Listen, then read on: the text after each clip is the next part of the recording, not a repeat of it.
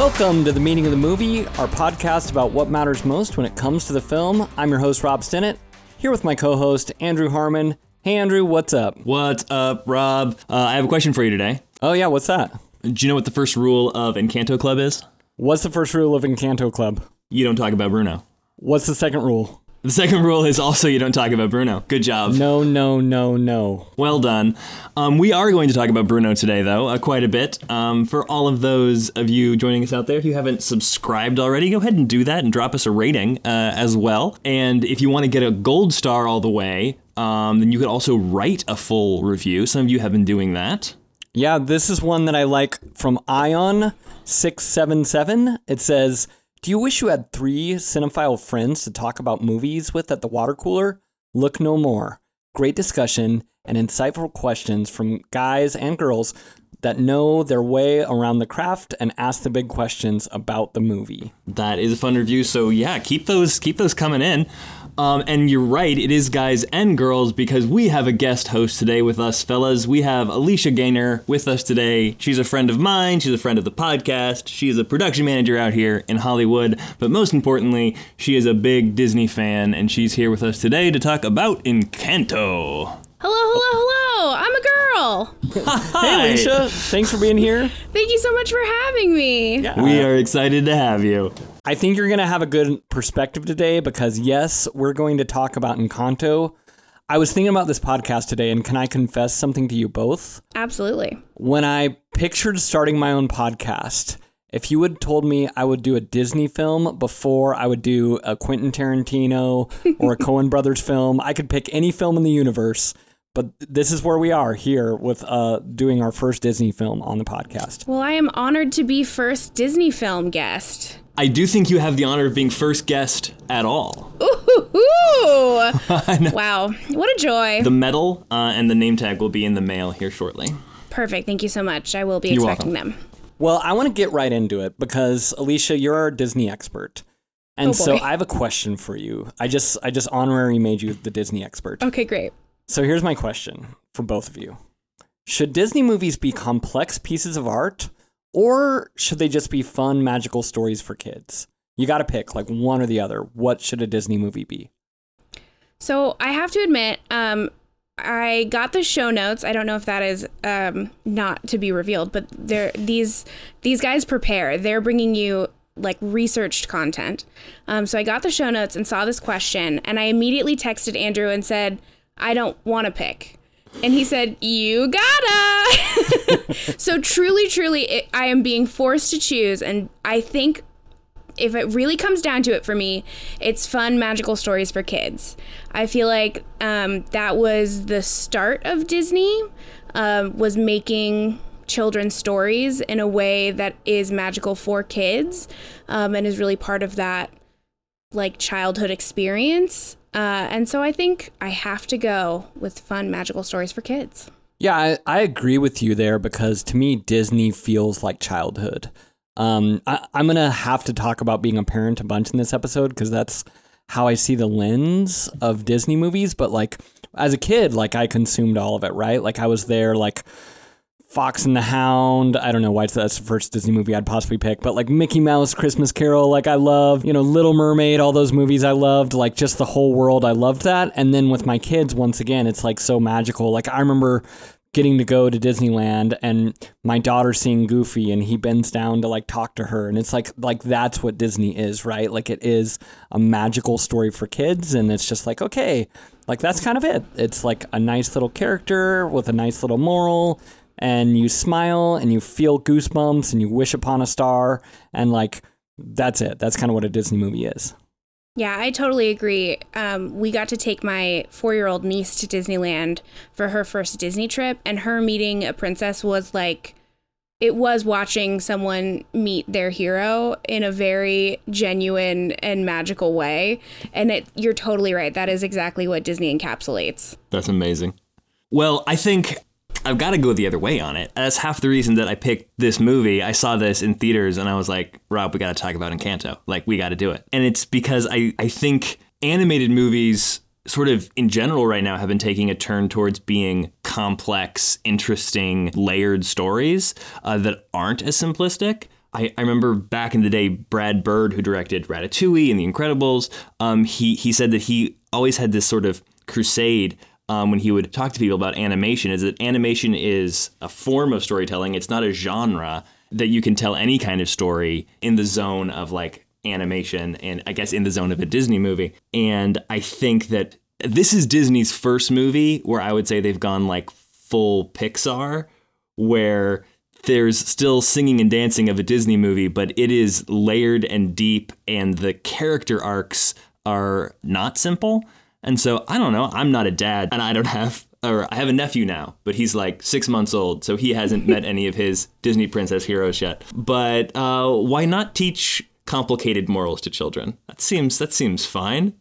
So you all have Disney Plus, right? Like you have Disney Plus. So for the purpose of this conversation, when we say Disney, I'm thinking in a very Disney Plus way, which is at the top of Disney Plus, there's like the five boxes and it's Yep. like Star Wars and Marvel and then like I think National Geographic is there for some reason that I don't quite understand, but it's like National Geographic and then there's the box that says Disney. And wh- Yep. for the purpose of this conversation, when we're when we say Disney, I think like that's the box that I'm talking about. I'm not talking about the MCU. I'm not talking about my beloved Star Wars. Like I'm clicking on the Disney box, and that's what we're talking about. Yeah. Yeah. And there's and there's also like the Pixar box, which I think has been pioneering the how do how do we tell what seems like a cute story but actually is really existential and layered with depth. They've been doing that for a decade. Yeah, because like Pixar is like, I'm glad you mentioned that because like I'm like WALL-E is like a deep dive of existential Kubrick 2001 and like this. It's like Castaway meets 2001 meets like some sort of Pixar movie. Like it's I think there's a lot of depth to it. Soul is like tons of depth. Um, and so when you know, I I don't put that in the Disney box, but when I think Disney, I'm just like, no, it's like nice and happy, and it's like plates and forks that are singing, and that's kind of what a Disney movie is. I'm actually glad that you mentioned Beauty and the Beast because I think that actually it is kind of like point in Andrew's column because of the way that they pushed animation forward as an art form for that film. And it is definitely still a beautiful magical story and um, definitely a lot of childhood nostalgia there for me, but it is also a complex piece of art. Those sneaky guys. Yeah, It's true. I think that movie is, and wasn't that the first animated movie to be nominated for Best Picture? It was, and that was and that was back when they still only had five. It's it's the only one nominated for Best Picture when there's only five nominees. Mm. A lot have been nominated since, but it's it's almost always the one that wins Best Animated Film, and it's in a field of ten Best Pictures. Not to say that it doesn't matter, but it like like there's an asterisk for me on Beauty and the Beast, which is it, it was you know it made the top five. Yeah, and and I think that I remember that being a really big moment, and it was like, oh wow, Beauty and the Beast, like animated movies have arrived. They're like true art, um, and it's just interesting for me because Disney movies are just something that like I come and I watch, and it, they're more like a roller coaster ride. Like I just let the magic wash over me, like the nice songs and whatever else. But I never think about them. I'm never like breaking it down like as a Terrence Malick film where I'm like, oh man, what did Jafar mean in that scene? I was like, no, I know what it is. I know what Jafar's doing. It's fine. I get it. And I don't have to like chew on it and think about it very much afterwards. I just kind of take it and watch it. Yeah, I, I would say that most Disney movies are like simple in their story, even if their stories are are great. The characters go on a on a pretty straightforward character journey that doesn't leave you with a lot of mixed emotions at the end. Yeah, that's a good point. Whereas, like, if you watch Soul, you leave that movie rethinking your entire existence, and you were like, "I just watched a cute movie about a cat, and why do I feel this way now?" Yeah, it's a it's a huge difference between the two. And so, you know, not not saying that Disney movies don't, but I think that's what like I actually called Andrew and I was like, "Okay, tell me why Encanto." And you're like, "No, I think this is a Disney movie with depth." And that has a little bit more than like most of what Disney movies have. And so I was like, oh, that's an interesting point.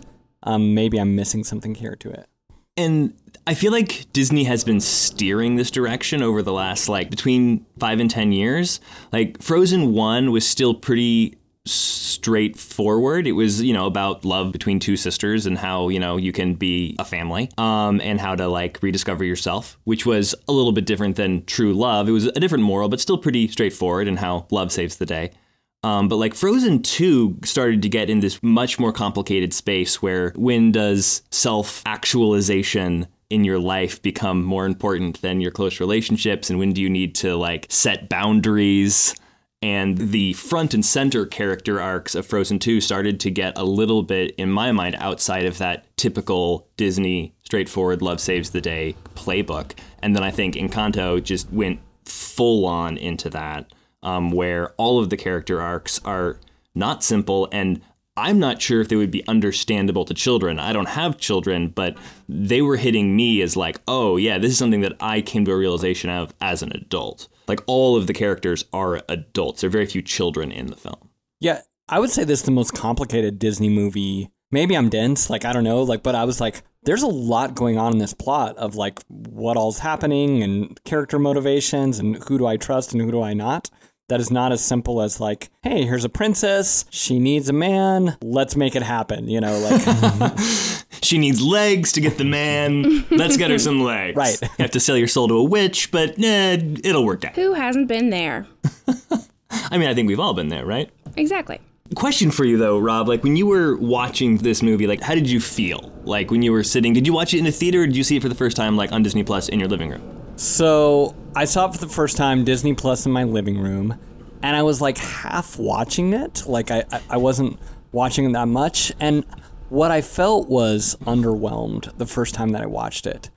And and I thought about it, and I was like, why did I feel underwhelmed watching this? And upon reflection, I realized like, here's kind of my Disney journey, which is like, in the late 80s early 90s like there's this kind of magical disney boom of like i remember seeing little mermaid in the theaters. I was probably, I don't know, fourth grade, fifth grade, something like that. But like, I still ride with Little Mermaid. I think it's one of my favorite Disney movies. It was like I had never seen a Disney movie like that before, you know, because it was so generational. And Disney was like through the 80s was kind of dying, like nobody knew where it was going. It didn't have a lot of hits. And then Little Mermaid comes out and boom, it's such a big deal. And then it goes through this run of like, there's Little Mermaid, there's Aladdin, there's Beauty and the Beast, there's Lion King, you know, like all those like late 80s, early 90s films are like magical. And then I think Pixar took over the world, right? And so Disney isn't reeling off the same hits. And then all of a sudden Tangle comes. And like when Tangled came back, I remember watching that in the theater and thinking like, wow, Disney is back. This is so magical. This is incredible. This is like kind of the way I felt watching Little Mermaid. And so, anyway, I tell that long story to kind of say that like Encanto didn't have that same effect for me. But what I realized is like, I think that's on me a little bit because Disney has been hitting out of the park so much with all these incredible stories that I came to like take it for granted where I just was like, oh, this is like another story that I don't have to like invest as much as I should into it.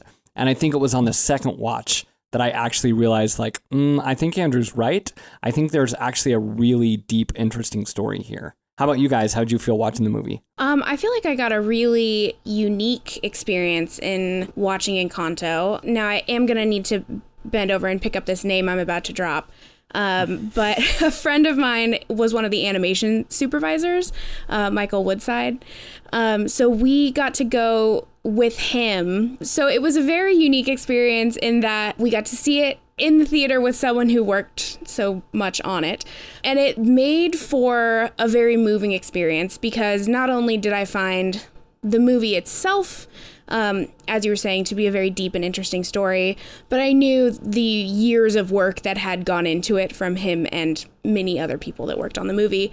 Um, so I I don't think there was gonna be a big chance that I wasn't gonna like the movie. I was pretty pretty biased towards liking it, but honestly, I think it's my favorite Disney movie of recent history.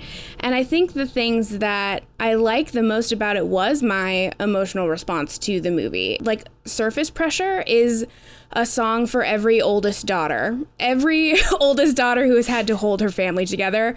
And it was like not even the A track. You know what I mean? It's not even, we don't talk about Bruno. It was one of those movies where I needed the credits to last a little bit longer so I could like compose myself before leaving the theater That's to then like talk about the movie. So yeah, I think it was a, a very unique movie going experience and especially in, you know, these pandemic times where I'm not really going to the movie theater all that often, it was a nice like, oh, that's right. This is why it makes a difference to see something like this on the big screen. I love that you got to have that experience. And I'm so glad that you didn't say mm, Frozen Two was better. Like at the end of it, like, which he did also work on. Uh, so I don't think he would have taken that as uh, a negative thing. that's good. Andrew, how'd you feel? I think I had a similar experience to you, Rob, where I got more out of it the second time. I think when I watched it the first time, I was like, "Oh, that was that was a little deeper than I was expecting. I was kind of expecting like a like a Colombian princess movie, and it wasn't." Okay, we should go get tacos. Like I was just like I kind of I kind of moved on pretty quick, and then um, my wife is a very avid TikTok watcher, and there's a lot of Encanto sounds and tracks popping up on TikTok There's right now, There's a lot people of Encanto discourse on TikTok. It's actually really interesting. it started to like flood the app every time she was on it and I was like, did I miss something about this movie? And so I started like I went back and rewatched it and I was like, yeah, no, this is like I hadn't missed it, but the level of complexity was so much beyond what a Disney movie normally does. I would say pre-Frozen 2, uh, that I hadn't sort of been prepped for. I was ready to sit back and watch a, a Colombian Tangled, and uh, that it was just wildly different which I should have got from the opening scene where a guy gets killed in the river by men on horseback. Very Hunchback of Notre Dame flashback there. Yeah, I do think that's something that is so unique about this movie is it's I feel like Disney understands with each movie a little bit better who their modern audience is and it's not necessarily the same audience that it was for Beauty and the Beast or Little Mermaid. You know, it's a more global audience. It's an audience that hasn't had the typical American experience. Um, and I think that's really exciting to see them kind of embrace those stories. And hopefully uh, they will continue to do so uh, more authentically as they've been trying to do, you know, with these last couple films. Yeah, I think that's a great point. I think that's what's cool is they are evolving and they're maybe not even evolving, but just like, hey, we're gonna tell different type of stories. And this, even meaningfulness aside, whatever that means, like even that aside, I think, oh, this is a completely different type of story that Disney's trying to tell. I think that, like that completely different type of story that Disney's trying to tell, I feel like that is what I felt both times watching it, which was kind of whiplashing back and forth between, am I in therapy right now? And damn, this is a bop. which Pixar doesn't do. Not a lot of singing in Pixar movies. So like there were some jams in this movie. There are. So like really, really bouncing back and forth between like the the joy and just like man, and am I in therapy right now? Well, let's get into it. Let's get into therapy. So, what was the most meaningful scene to you? Personally, I have to say the most meaningful scene was surface pressure for me because it just was such a great first of all bop, but second of all like yeah, this is how I feel within my family oftentimes. So just like on a personal level, it was that one for me. But then I feel like we have to talk about um, the beautiful scene where we get Abuela's whole backstory um, when they're at the river. Yeah. I For sure. still I've seen the movie three times now, and I cannot watch that scene without crying. It's just so moving, and it again, it like it reflects a story that is unique for this movie, but also is a refugee's story. And to be able to do that in a children's movie is like, come on, guys, that's not fair. Yeah. And I think it's it was so brilliant how like like that is the setup to the movie, so they kind of had to open with it in the opening monologue, right? Um, but how they don't really go into it, right? Like mm-hmm. it's the it's the clean version where mm-hmm. the men on horseback show up and Abuelo just disappears, right? Mm-hmm. Abuelo was lost, and you get it, right? It's like it's like in uh, it's like in Frozen when their parents were lost at sea, right? The wave comes up and there's not a ship anymore, right? Like it's it's it's it's the very clean version, but then they go back to it, and it's still you know PG rated, but like they do it again, and you get to experience it through Abuela's memory full on her not clean version and it's yeah, it's incredibly emotional. Yeah, you get to see the impact of those actions. I feel like in Disney movies, you know, there's the the Disney parent uh, of it all, where it's like if you've got two parents, you probably won't by the end of the movie. Um, but you don't necessarily always see an honest reflection of that happening to the character. So then to see her, you know, kneeling on the floor of Casita holding her children is like that is deeper than your standard Disney movie, I feel. Can I ask you both a question? This is not in the show notes, so I'm like going off book. So just be prepared. But I'm curious as you're talking about that and the meaning. What do you think the candle means? Like what like what is the candle or the light of the candle? Like just off the top of your head, what do you think that is? To me, it reflects the light of their gifts and it's like a an external thing that the community can see that shows that they are blessed that they were given these gifts is my initial reaction That's a good answer. Good answer. Does the candle come back at the end? it does not Okay, that's interesting. Um, I hadn't really considered that because I do know when I was watching it the first time, that was on my mind a lot. Was what is the candle here? And I don't think I was thinking about it the second time because I feel like the house represents the family.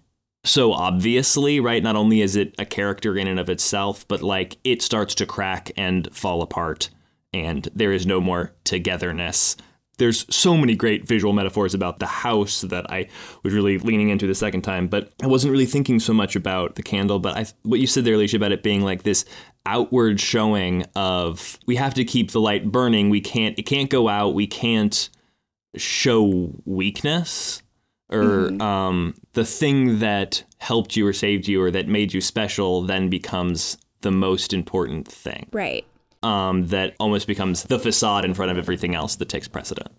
exactly it's the the external thing that everyone can see that shows that you are still doing a good job and i feel like especially with i mean the whole big moral of the story of of abuela holding on too tightly the candle was what she was holding on to and that like external showing to symbolize to her that everything was still okay Andrew, what was the most meaningful scene to you? Well, when we do these scenes, you got to pick a couple in case someone like takes yours.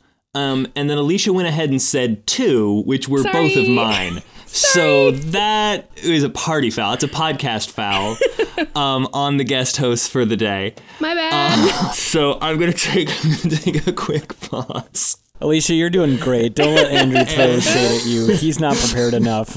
I should have had a third scene. Right, you can throw it to me. I have an answer for this. Perfect. Um, all right, Rob, what was your most meaningful scene? Okay, this is going to probably surprise you, but my most meaningful scene in the movie is Meet the Family Madrigal, the very first kind of song of the movie. Which Okay. is like, okay, why is this the most meaningful scene? Yeah. And have you ever been invited to either like a boyfriend girlfriend's house for Thanksgiving or maybe like a best friend's house for Thanksgiving dinner and like like with a big family and gotta like meet the whole family? Have you ever had that experience where it's like, hey, you're gonna go to a house where you don't know anyone, you're gonna meet the family? Yeah. I, I've had that experience a couple of times.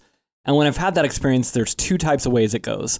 One is someone who kind of disdains their family and they're like, oh, this is my dad. He's kind of weird. And this is, you know, my aunt Martha and she's always negative. And they just kind of give you this like really like angsty, inner like, like embarrassed introduction of their family. Like they're embarrassed of their family. So that's type one.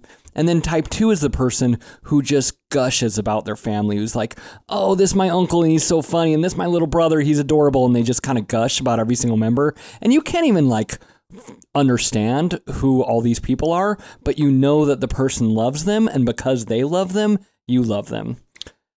Meet the Family Madrigal is the second Thanksgiving dinner where it's just love that she has for everyone. And what's Yeah. so interesting that stuck out to me on my second watch and when it really clicked for me of like, oh, this is a more interesting movie is like she had every reason to kind of be angsty towards her family because she's the one who does not have the gift. She's the one who, like, even all the family is kind of suspect of her, of like, why don't you have the gift? Have you done something wrong? You know? And so she has that, but she still loves this family anyway. And it's that love that she has for the family that really, like, makes the whole thing work. Like, what really, the other moment that really stuck out to me is what's the flower song? Is it, uh, What else can I do? What else can I do? Thank you. During what else can I do when they're doing all the flower, that sort of stuff, and she has to get a hug, the whole song she's trying to get a hug. When she finally gets that hug in the meaningful way, they cut to the candle, and that candle like burns really brightly at that moment. And what I realized watching it the second time is like, oh, during surface pressure, she's the one who can hear like her sister's pressure and she, her sister's actually really being honest about what she's going through. And what else can i do? She's the one who actually unlocks like um what's the Isabela. isabela thank you what isabela's like um all about and what her story really is and isabela confesses to her i didn't even want to marry him anyway and so she has this love for all of her family members. And then throughout the movie, they're the ones who come and confess to her and really tell them their deeper story. And that's what actually made it work. But I think what's so critical is like, she is not the Jan Brady who's like Marcia, Marcia, Marcia, who's like annoyed at her family. She like loves them and is proud of this family that she's from. And that's like the glue that holds it together. So, meet the family madrigal. That's my answer. I love that. I feel like a scene that stood out to me um, as far as like character introductions that I just haven't seen in a Disney movie was like you get that family madrigal where you're you're right like you you have someone that's just like so excited about their family and you get sort of introduced to her joy there but then the very next scene when she is under the bed with her cousin and is like trying to cheer him up um, not necessarily cheer him up but like give him confidence and how like how realistic that scene felt of like what it's like to be with a family member who you just trust implicitly and you're talking about the future and you don't know how it's going to go. It didn't feel like a Disney relationship. I feel like you want to build a snowman in Frozen is like bubbly sisterness and this was like this almost sibling relationship that was so calm and so like it felt very deep and very authentic. Um, like Yeah. there's all these lived in years. I haven't seen a character introduction. Like that's when you like truly go, oh, this is the hero of the story. Like this woman is great. She has no powers, and this is what she does. Um, and I feel like you fall in love with her in that moment, and are sort of just on board with her for the rest of the movie. That's good. I would like to go out on a limb and say that I think that she does have powers. I think that her power is the ability to tear down walls within her family. And that's what she does over and over again, right? Like in the way that great therapy does. she she builds the relationship with her family. She has that relationship. And so she can speak to them honestly and get them to open up to her about what is really going on with them. And then validate those feelings. You know, the the hug that she gives to Luisa at the end of Under Pressure where she just says, "I think you're caring too much." is like exactly what Luisa needed to hear even though she maybe wasn't ready to hear it and that's why she has to like process that for the rest of the movie as her powers are draining but i think that she does have that power specifically and that's part of why like the the getting your room getting your door is something that separates you from the family, right? Like they all have these huge, expansive rooms that are tailor made for them so that they can disappear into a room that's just for them.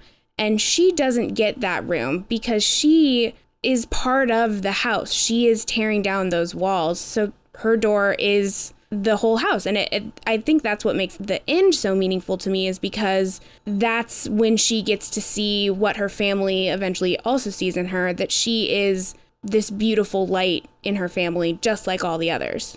I think one interesting thing about the powers, and and I agree with what you said. I think that is her power. I'm so cu- it's a curious decision, right? At the beginning of the movie, where she's about to get her power, and they cut away from it, and so we Yep. don't really ever quite get to see what happens there. They kind of flash back to it some, but like we have to put the pieces together. Um, but one review that I was talking about said this is kind of the MCU Disney movie where like each and every person has their own power and it's kind of like the Avengers assemble and that sort of thing. But what's interesting about the way powers work in this movie is all the characters uh, at least the ones we really get to know have angst about their powers. And so like mm-hmm. both of the songs are or both the songs we're talking about, both Surface Pressure and um what else, what else can, I, do? I do? what else can I do? Both of those songs are songs of lament about their powers of like, okay, like, or, or at least exploration of like, is this all that I am? What am I supposed to do with it? You know, they're songs about exploring these things that they have in them. And I think that's a really interesting part of like what this movie offers. Yeah, I mean, when I sort of locked onto that, I started like thinking about like the other characters, and I was like, ah, the the cousin who hears everything. Like, what's what's her like personal wound because she hears everything? I was trying to like oh unpack gosh. everyone's psyche based on their superpower. I think about Dolores' superpower all the time. It would be an absolute nightmare. Just yes. a full nightmare. No one would have secrets from her. There's these beautiful little details, like when Antonio gets his power, there's a shot of the crowd clapping, and she's not clapping. She's like tapping two fingers together because, like, the sound of herself applauding is too loud. And, like, when the fireworks go, she covers her ears. And, like, there are so many things that I'm so thankful to not be able to hear like anytime someone says something mean about her, she knows. Like anyone anytime her parents had an argument, she was aware. Like truly just a cursed power. Pretty terrible. But, you know, like she used it to help people in in some way. Yeah. I mean they they do a great job of playing it for laughs, but if you if you go too far down that rabbit hole, it gets very scary. Very scary very fast. Okay, so tell me this least meaningful scene. Do you guys have a least meaningful scene in the movie? So, least meaningful scene for me, I, I thought long and hard about this, and I don't have an actual least meaningful scene. And I think it's because when it comes to animated movies, they re storyboard these things so many times and they play cuts of the animatics and cuts of just, you know, the voices with little sketches over and over again because it costs so much to animate anything that if you're going to spend the money to animate it, it better be worth being in the movie, right? So nothing gets skated through because the director's like, oh, I like that scene. Like it all has to be worth something because of the cost of animation. So I think it's pretty rare that in an animated movie you come across a scene where you go like, that was unneeded. But the thing that I would say disappointed me about two scenes that weren't meaningful to me because of this thing was the what else can I do scene and the family madrigal every time I've, I've seen this movie, I feel like those two songs is like my one critique of the movie. I feel like they're mixed weird, which I didn't want to get into the technical aspects of this movie, but I have a hard time understanding those songs because I feel like the instruments are louder than the vocals on just those two songs. And Lin Manuel Miranda writes lyrics so quickly. He packs about three times as many lyrics into a song as anyone else that I felt like I was only catching every other sentence, and that bummed me out still understood what was going on, but I wanted like all of it. And so I don't know. I would I would say the the what else can I do was not meaningful to me on the first watch because I think I missed a lot of it. And on the second watch, I went, oh, that was actually very meaningful. I um yeah, that's interesting. I definitely agree with the first part of your answer. So I rewatched the movie last night and I pretty quickly had answers for every other question, but this one I really struggled with because I agree there is not an ounce of fat in this movie. I think that each scene really does progress the movie and adds to the story, the character development. I think it's like very well constructed. Um, as far as the songs go, as someone who doesn't have great hearing, I definitely feel that.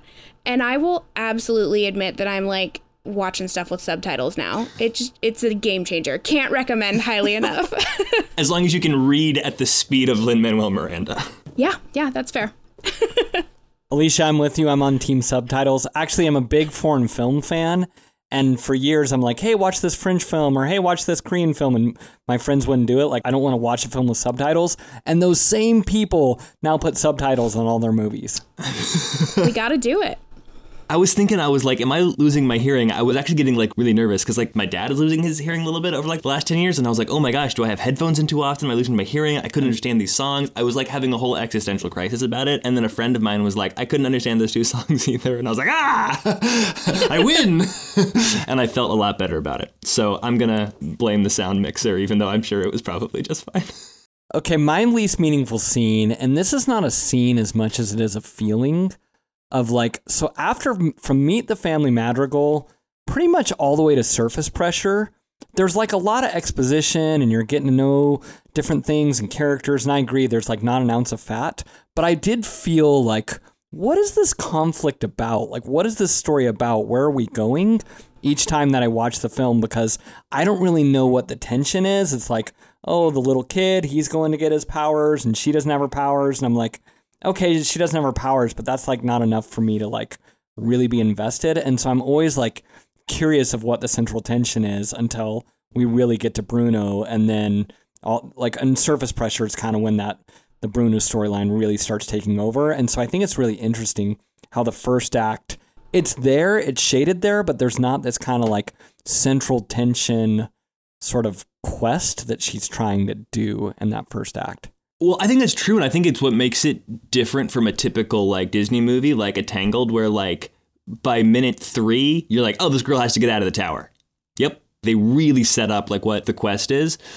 I don't know that I quite felt that with like there not being tension. I feel like they stretch the tension of how must it feel to be the only quote non special one in a family full of superpowers about as long as that tension could stretch. Each one of those scenes is like, does she have a power? No, she doesn't. The very next scene is her having to console a little kid who's about to get his own as the one who doesn't have them. So you're kind of like empathizing with her. And then you have to watch her go through watching someone else get theirs when she still doesn't have it. And that's about as far as you can stretch that. And I feel like you're really kind of in her head. And then the house starts to crack.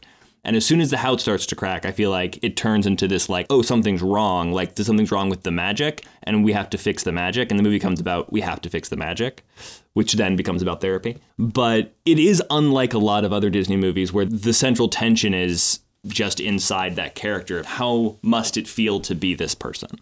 Is I guess kind of what I think connects you and keeps you going for those first maybe 15 minutes. Yeah, I agree with you. I think the um the song that we get to, I forget the name of it, but the one that she sings that's kind of like her lament. Um Yeah.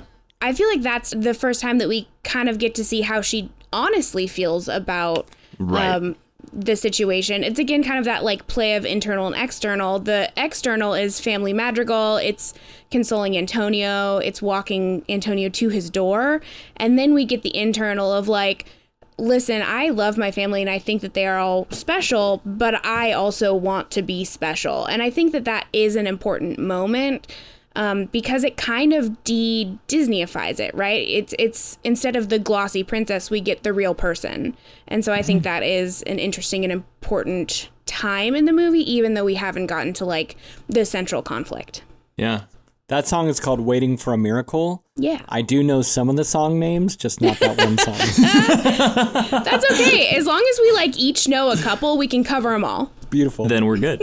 Okay, so let's talk about songs because this is the real question in the movie. What song is better? We don't talk about Bruno or Let It Go. You got to pick one. What's the better song? I'm Okay. I'm full on team we don't talk about Bruno. Same. Big same. I think they're both great songs. I think that um, We Don't Talk About Bruno is just a more fun and interesting and complex song. It gives us so much backstory in such a fun way where I don't feel like I'm just getting exposition. And Let It Go is a great, like, I am song, right? Like in musical theater, we have the I want song, we have the I am song. And it's a really great, like, this is who I am now. And that's fun but it's only pushing forward the emotional journey of like one character whereas we don't talk about Bruno. I learned something about everyone who participates in that song, and so I find it to be just a more interesting and complex song. And then also, I think that "Poor Let It Go" got overplayed uh, to, to all heck, so it it's hard at this point in time to really fight for "Let It Go." I think. That song was absolutely magic when it came out, but yeah, uh, eight-year-old girls everywhere ruined it for us all. Sorry, eight-year-old girls listening to this podcast. Yeah, Wicked Burn. They're all now 25, so it's all right.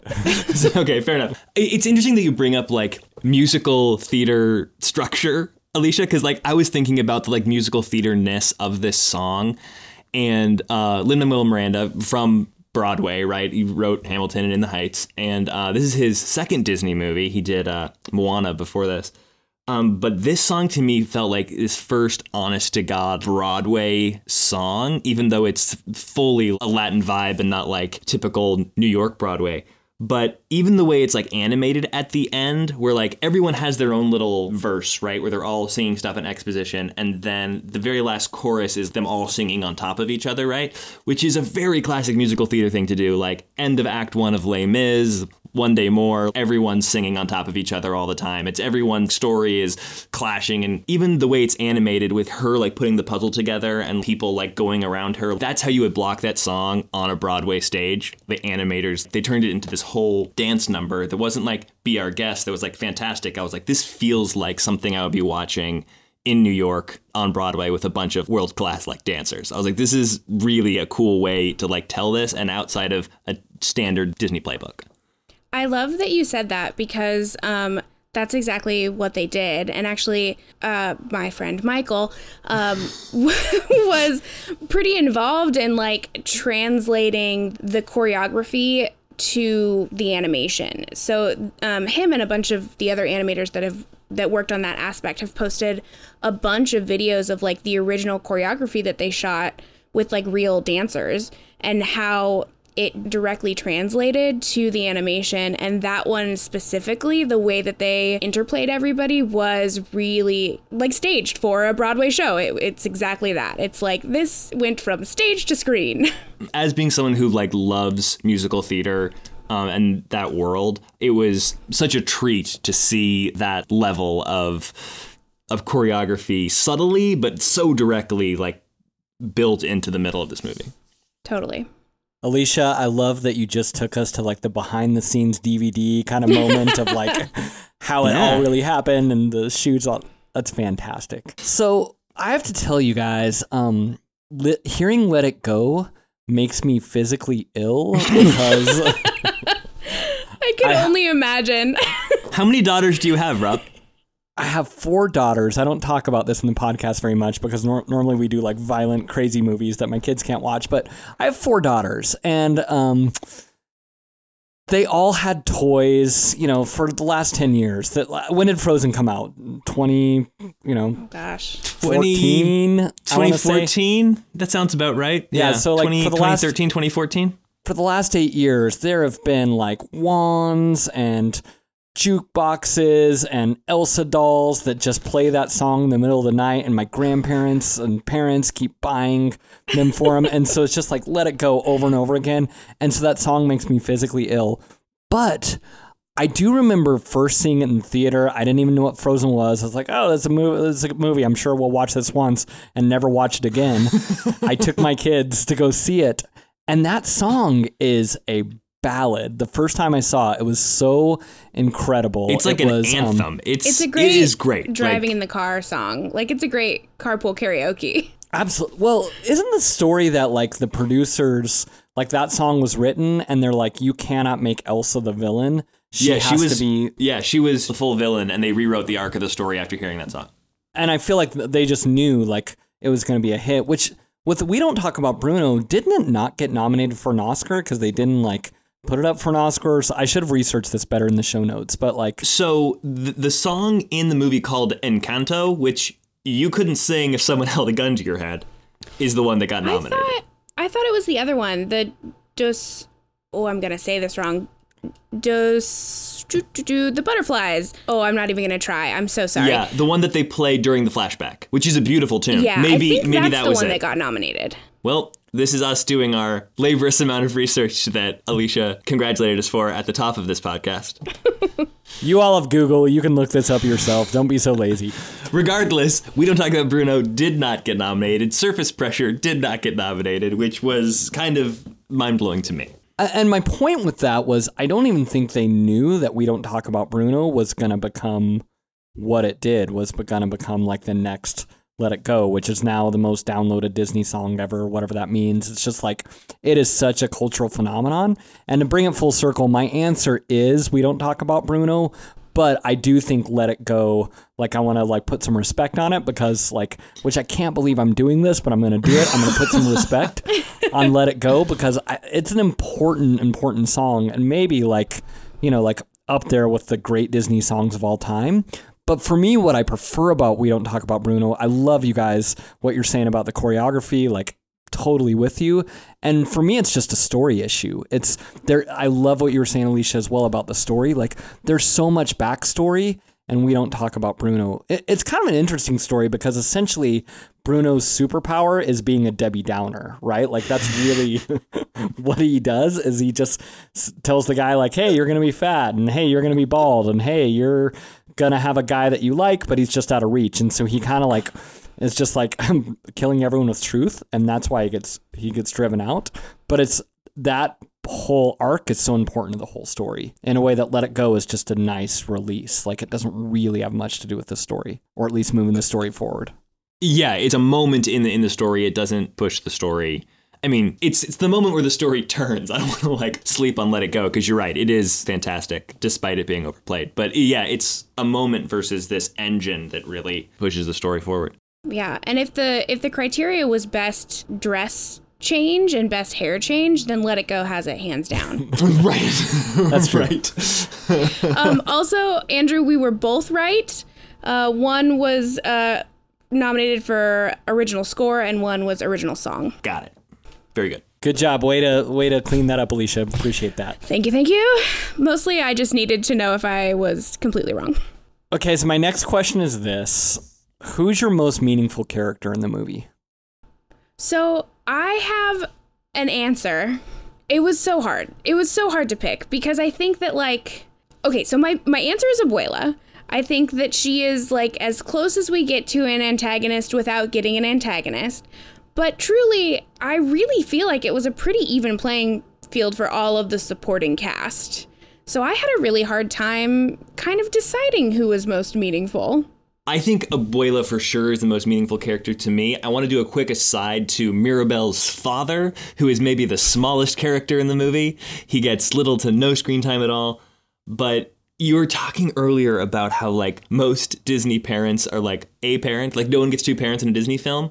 Well, Mirabel does. Like not only does Mirabel have a mm-hmm. whole intact family minus Abuelo, she's got two parents, mm-hmm. and she lives with them um, which is very unique for a Disney film. But I don't think I've ever seen in a Disney movie is like mom and dad stand up for their little girl in a traumatic situation. And there's again, dad has almost no lines in the movie, but he has this one line where he like stands up for her in front of Abuela in like what feels like a family argument at Thanksgiving, where he's like, "You're too hard on her," and like he has this really great moment where he's not the comic relief, he's not getting stung by bees, and he like is a dad and stands up for her, and it's fleeting, but I remember it. But both the parents, it's a great point because both the parents are there for her in meaningful ways. Like her mom has that moment when she's feeling sad about not getting the powers and she's like no and she's being playful with her and like it's just a great mom moment. I was like I was like, "Oh, I could see my wife like that's how she would handle that situation."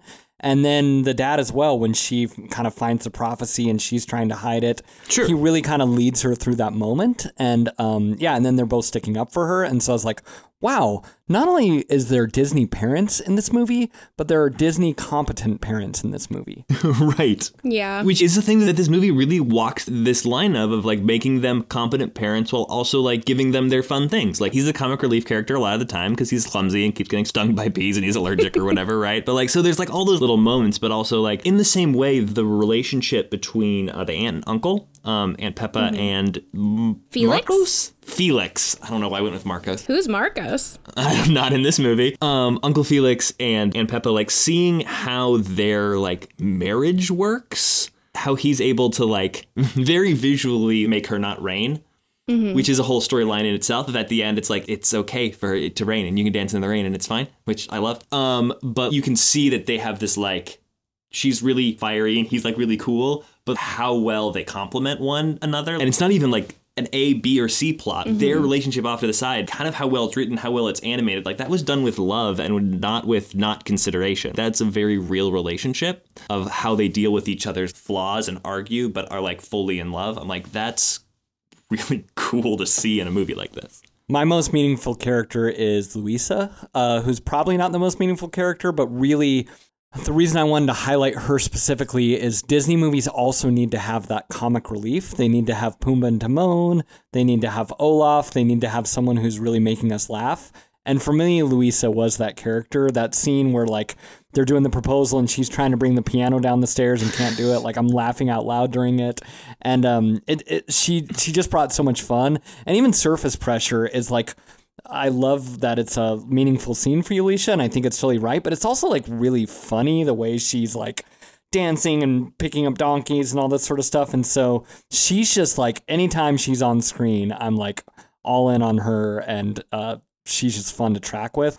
I don't know if she brings depth of a meaning of like, oh, this is really the core of what the soul is. But I think she does bring this kind of lightness, which kind of keeps this movie centered as a Disney movie. And so I really wanted to highlight her and talk about her for a moment there. For sure. I feel like as we're like pulling these characters out, we're like giving a thumbs up and like fist bump to actual people, and these are like animated characters. Luisa like really did it. Like shout out to Luisa. Like it's that's that's not a person.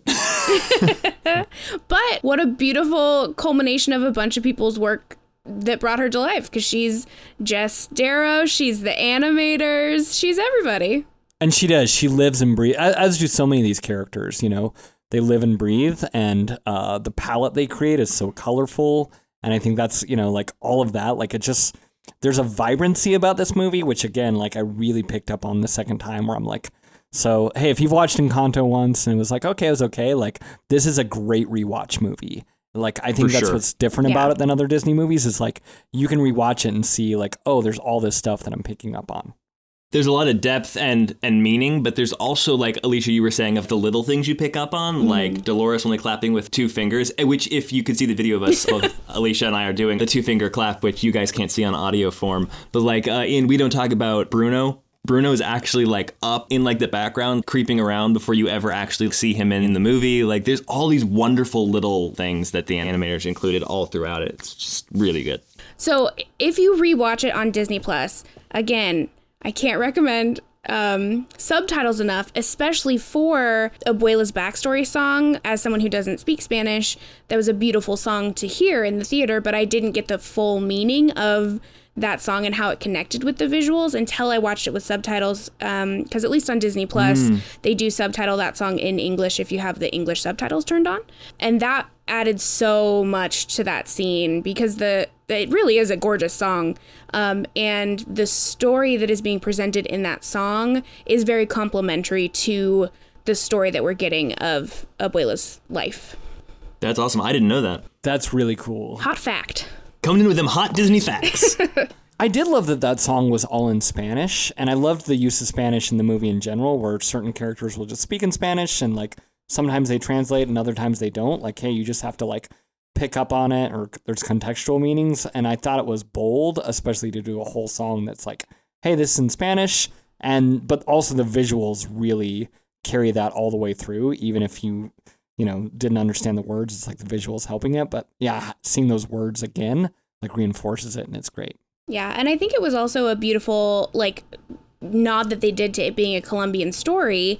Um, there's the the scene Andrew that you were talking about where um, Mirabel puts together the vision and her dad like finds her, um, and then we see that Dolores. Uh, heard heard their conversation, and he says what translates to Wednesday in Spanish, but in Colombian that's like a slang expletive of like, oh no. and it's just one of those things that even if you are a Spanish speaker, you would not necessarily know, but if you are a Colombian, you know that's what it means. And I think that's really cool that they again as they are making movies for a larger global audience are like incorporating those bits of culture um, that are for the people who know That's super cool. All right, so here's the big question in the episode. What is this movie ultimately trying to say? We may have covered this earlier, but this is your final argument on what you think it's trying to say. I think it's trying to say go to therapy. You need it. We all need it. Generational trauma is real. I- mean that that's for sure. The generational trauma angle of this is the front and center, like all of it. I think we we all sort of talked about meaningful characters that were maybe a little off the beaten path, and both Alicia, you and I both said like Abuela, and then talked about somebody else because she's kind of the obvious one. But I do think her like the meaning of the movie as seen through her eyes. When we go to her flashback and you see the moment the miracle happened, to me, watching it, what that felt like is the lengths that we will go to internally to never lose control again after something traumatic happens. The mountains rise up around them, and she's safe now. And the house becomes a safety, and she's going to use that house to make everyone else safe. And she's going to stay in control because there was this one moment where she was, where something horrifying happened, and she was not in control.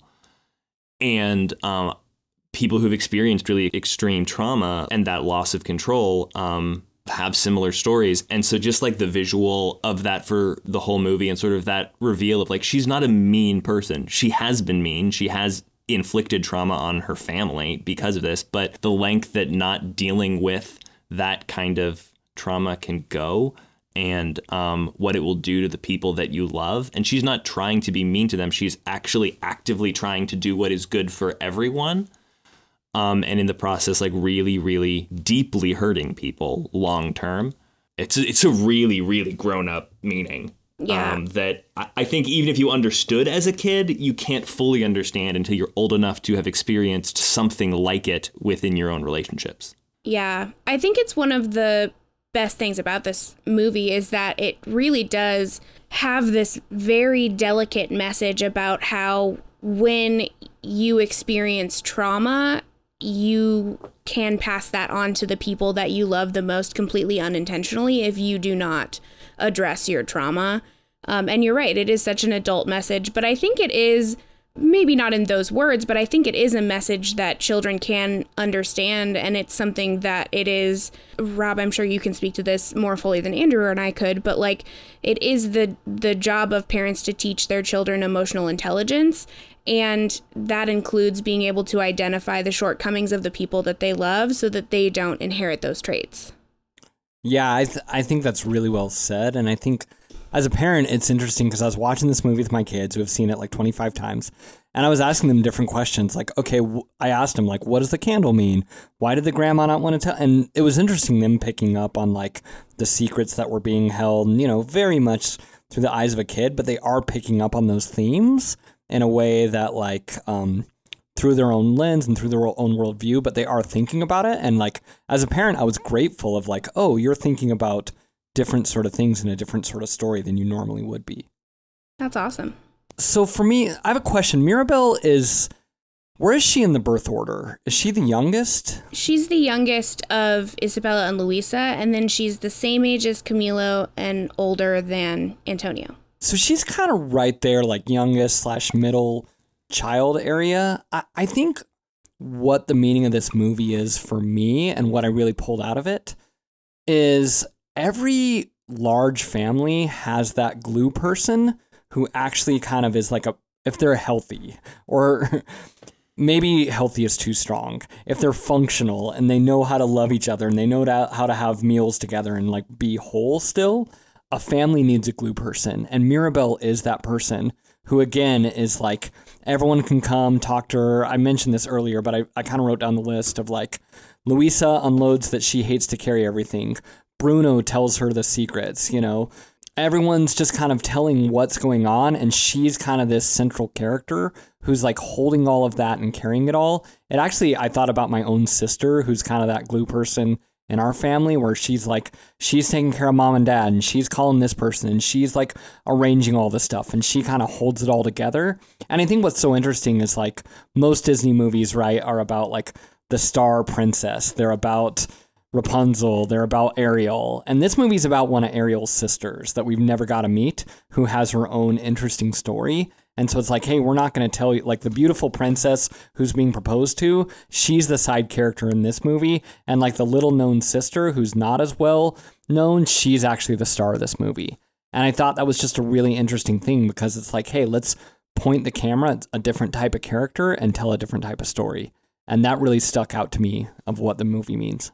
I think that evolution of Disney's like storytelling structure, not necessarily just structure, but their playbook, um, and you know pointing the camera at a different character but also i was debating when i was talking about when i was thinking about the meanings of this other meaning that seemed to be working its way through the whole movie which seems to be sort of a upending a disney tradition of messaging and that's that what makes you special isn't the whole of you And I feel like Disney, for a lot of their movies, if you look at, look at like Mulan or Hercules or like some some Pixar movies like Monsters University or there's this message of what makes you different, this thing that maybe makes you feel ostracized, the thing that makes you different is what makes you special. And so own that difference about you because it's what gives you your power and it and it's this empowerment message.